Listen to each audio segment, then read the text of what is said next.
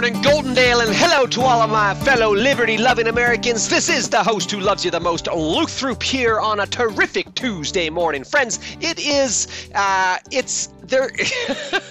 It's time to talk about what are you going to do when they come for your guns. You know, there is a very disturbing trend right now of federal agents flagrantly violating our Second Amendment rights. And so, in my mind, it's not a matter of if uh, they come for our guns, it's when they come for your guns. You know, think about this. Now, in episode 130, uh, I again presented the provocative question will they try to disarm americans before the midterm elections? There was a lot of things going on. There was a big shooting that had just happened and there are all these cries this outrage over you know we got to take away the guns we got to take away the guns right now. Now's the time. You know not not just some of the guns we got to take away all the guns and all of that. It was just uh, they were just going about it. And you know we explored the possibility i suppose that democrats would try to do something dramatic before the midterm elections including possibly possibly trying to disarm law abiding citizens who might be inclined to protest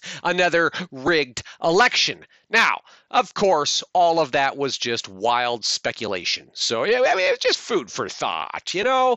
Uh, we might be inclined to think that it'll never happen. It's kind of an interesting thought experiment. But then again, with these fresh stories coming out this week about ATF agents knocking on doors to inspect people's legally purchased firearms, it may be wise to begin to begin considering that this is a plausible possibility, guys. This is this is actually happening. There's a link in the article here that shows uh, a couple of videos of a guy who who's three agents show up. They've got the vests on. They've you know they're strapped, and I mean it looks serious. And they've got this paper. The paper, by the way, was not a warrant, but it was, you know, hey, look, we've got this email that says we need to go check, we had to come check you out because uh, it looks like you bought more than one gun at a time, you know?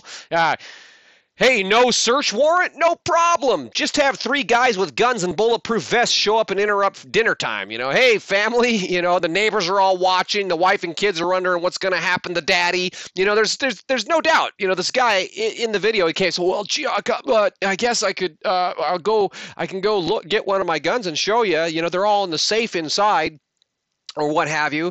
And it, when people are put into that high pressure situation, the you know they're scared they're intimidated. The the situation is such that they just forfeit their rights right? You know, you know illegal search and seizure. You know what i mean? The right to keep and bear arms all that kind of stuff. They don't have the right to just show up and say show me all your guns. No no no no no no no no no. And we cannot allow them to pretend that they have that right. They don't have that right any more than they have a right to shove a needle in your arm or stick a mouth on your face a uh, mask on your face to cover up your mouth uh, restrict your breathing and all that kind of stuff at any rate, uh, here in the local county, our sheriff, sheriff, the illustrious sheriff Bob Songer, he's he's a great guy. Uh, he issued a statement condemning these illegal searches. He tells citizens exactly what to say if the ATF comes knocking on your door. Okay, first, ask the agents to show you their search warrant to inspect your firearms. The warrant must be signed by a judge. Second, ask them if the sheriff is aware of them contacting people in your county. Third, tell the agents to leave your property. If they refuse, they are trespassing. Fourth, Call the local sheriff's office and report the incident. Now, mind you, Sheriff Bob Songer is highly respected. He's a constitutional sheriff, lifetime a member of the Constitutional Sheriff and Peace Officers Association. He holds a master's degree in criminal justice. He graduated from the FBI National Academy, and he has over 50 years of law enforcement experience. This guy is a stalwart of standing up for we the people, the rights, our constitutional rights, and being that buffer between uh, just us common folk and the abusive government that would try to take away your rights or trample them. So this is what Bob had to say about that in that link there in that article.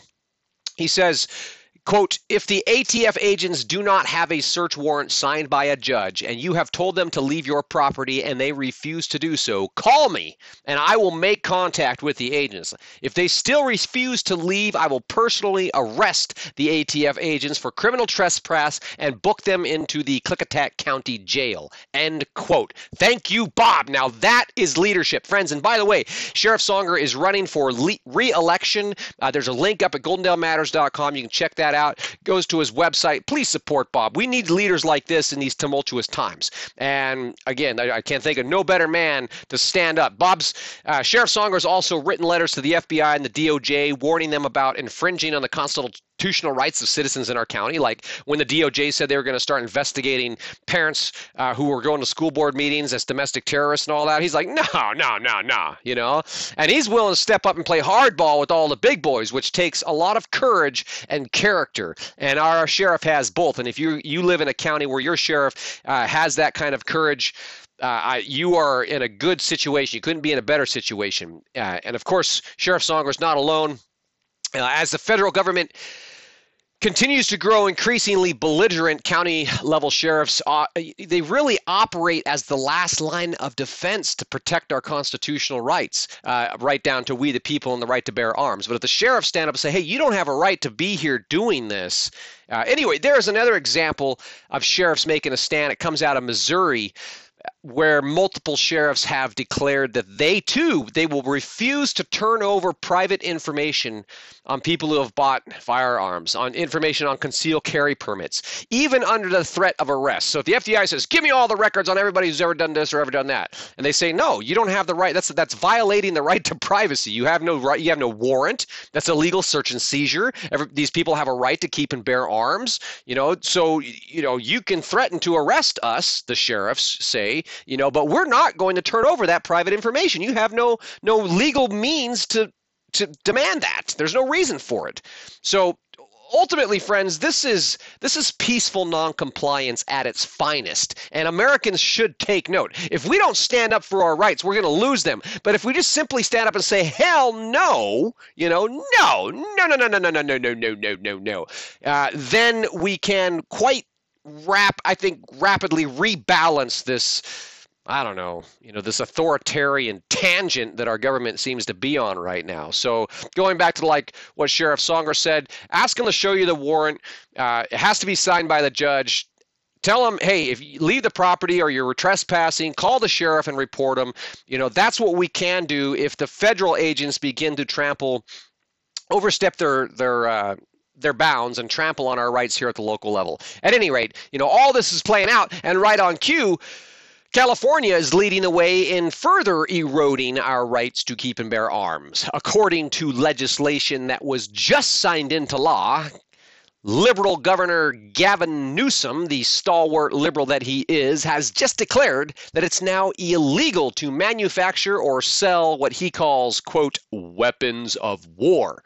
In you can't sell, manufacture, sell, transport, do anything with weapons of war in the Golden Gate state. Uh, you know, just the choice of words there, friends, it's all about the language. You know, I, we'll get into that a little bit more here in a minute. But of course, Newsom's being cheered on by a chorus of progressive Democrats.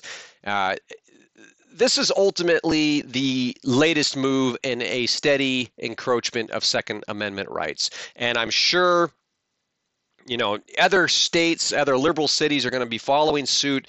You know they're all looking to you know their bro their liberal bro justin trudeau you know. Uh, what's canada doing? What's what's happening in other countries in the world? Because again this is a global initiative. So the Democrats, the California progressives, to justify this abusive use of power, they use this astounding rationalization. Get this. Quote, any tool we can use to protect the public is the right thing to do. End quote.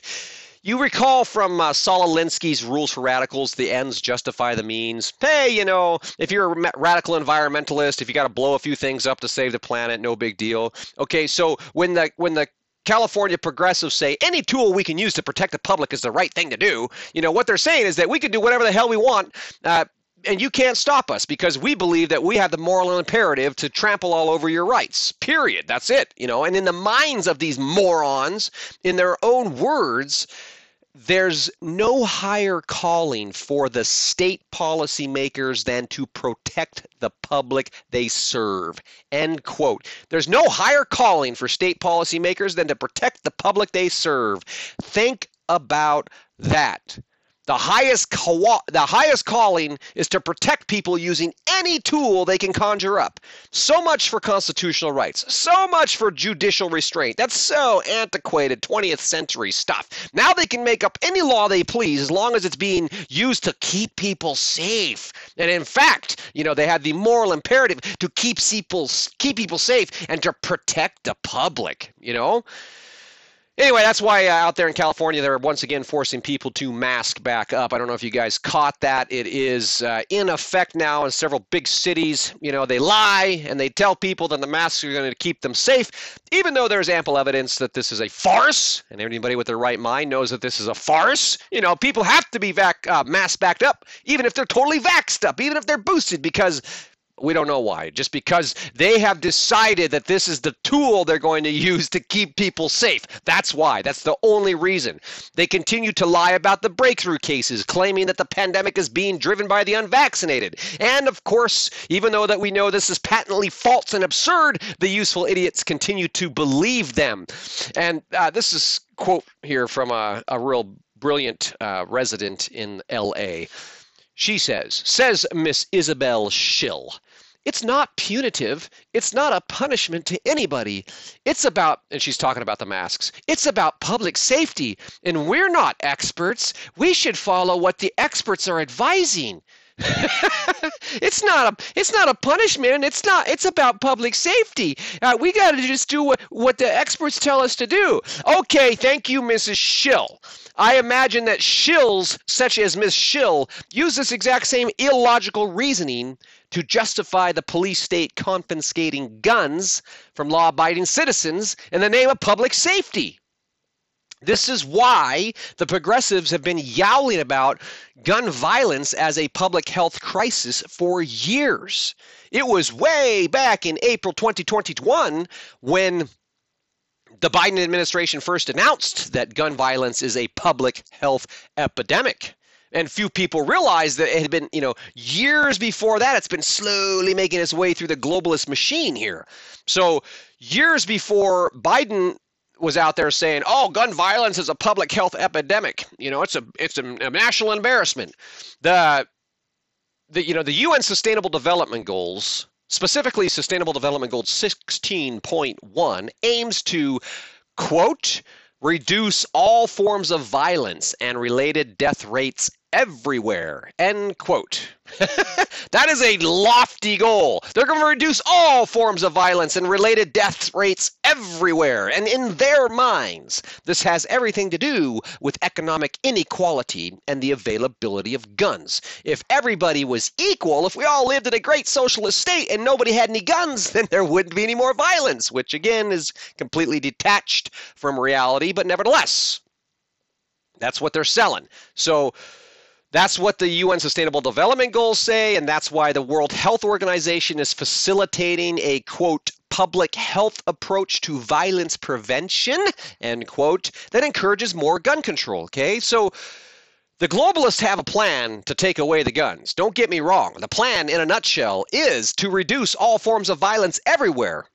by tracking down your guns so they can take them away because guns are violent. It's that's it in a nutshell.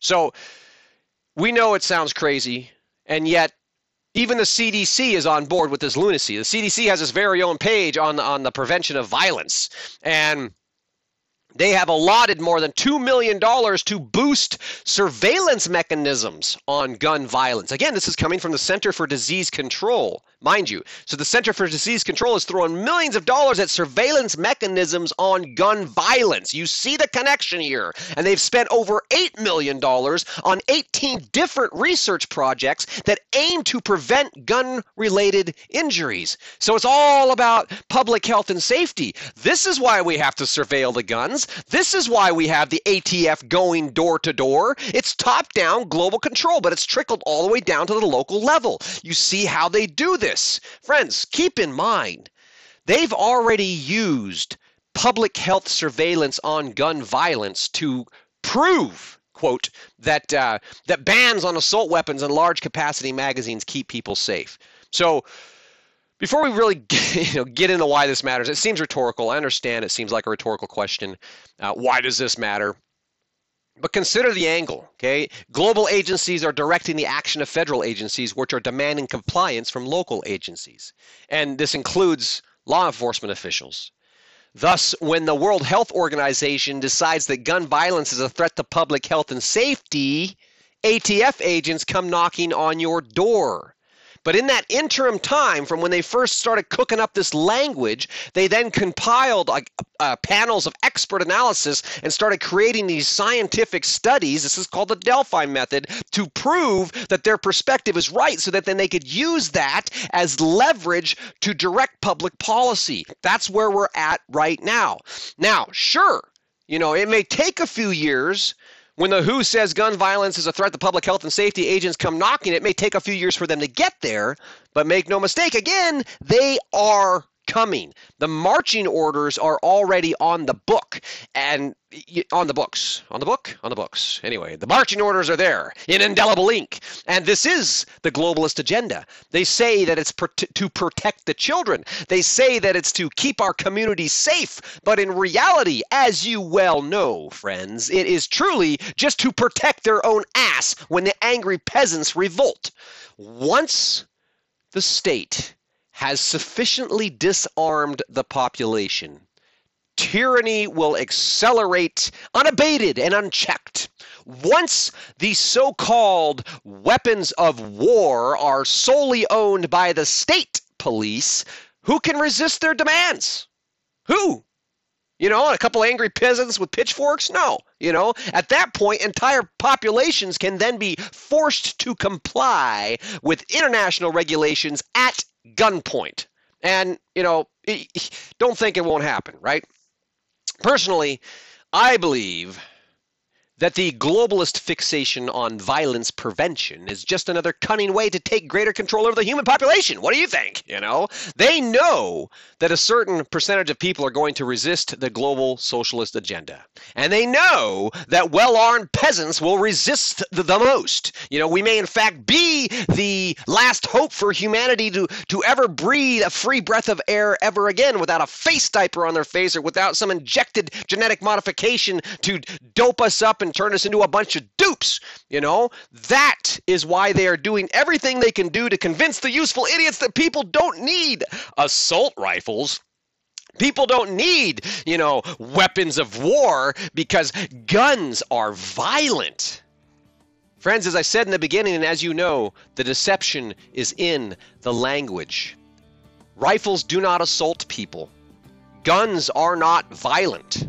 Guns protect the innocent. Guns prevent heinous crimes. Guns keep people safe. When evil people do evil things, good people must stand up to stop them. if evil people have big guns, good people need to have big guns too. Guns are all part of the process of maintaining a balance of power. Friends, do not forget it. And that is the message of my heart for today. Friends, if you're enjoying this podcast, please do me the great honor of clicking that little heart and giving me some love. Subscribe if you have not subscribed already. And above all else, share this with a friend. Get out there and embrace this terrific Tuesday and I'll look forward to talking to you again soon.